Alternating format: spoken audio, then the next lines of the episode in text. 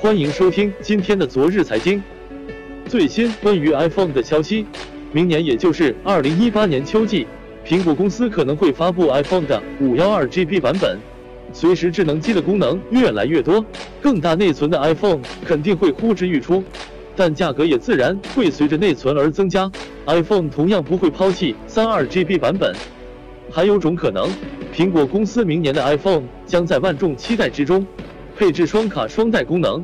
这功能或许是 iPhone 再次起航的时点。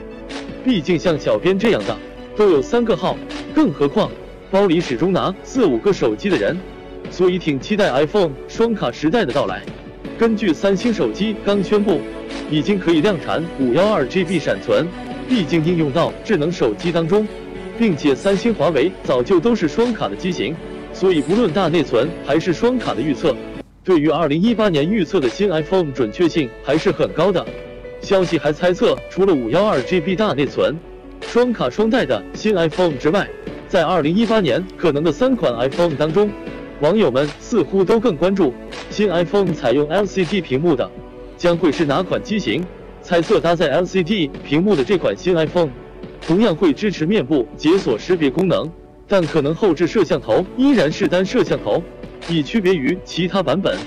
二零一八年造价贵的 OLED 新 iPhone，可能还会有富士康代为加工组装。前段时间爆出的新款 iPhone 支持后置 3D 识别摄像头的猜测，已经被官方否认。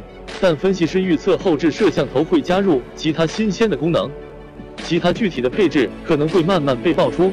至于苹果公司藏着大招、重磅功能或者机型，这都有可能。总之，iPhone 沉寂了太久，或许明年将又是苹果公司的新纪元。各位对于新的 iPhone 有什么看法？